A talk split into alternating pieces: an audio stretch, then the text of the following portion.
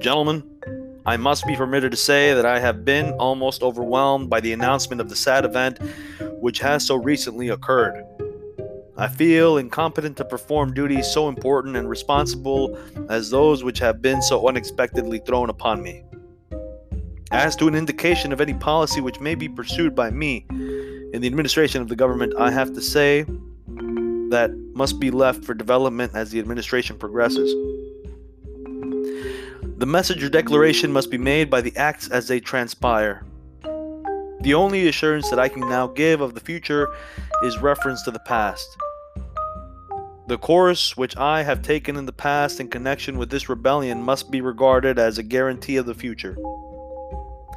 My past public life, which has been long and laborious, has been founded as I, in good conscience, believe upon a great principle of right, which lies at the basis of all things.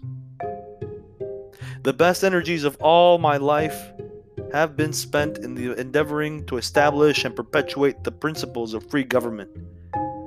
And I believe that the government, in passing through its present perils, will settle down upon principles consonant with popular rights, more permanent and enduring than heretofore.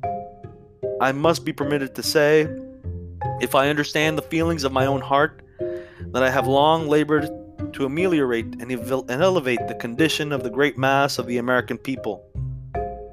Toil and an honest advocacy of the great principles of free government have been my lot. Duties have been mine, consequences are God's. This has been the foundation of my political creed. And I feel that in the end, the government will triumph, and these great principles will permanently be established.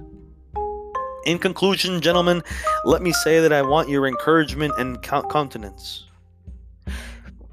I shall ask and rely upon you and others in carrying the government through its present perils. I feel in making this request that it will be heartily responded to you by you and all other patriots and lovers of the rights and interests of a free people.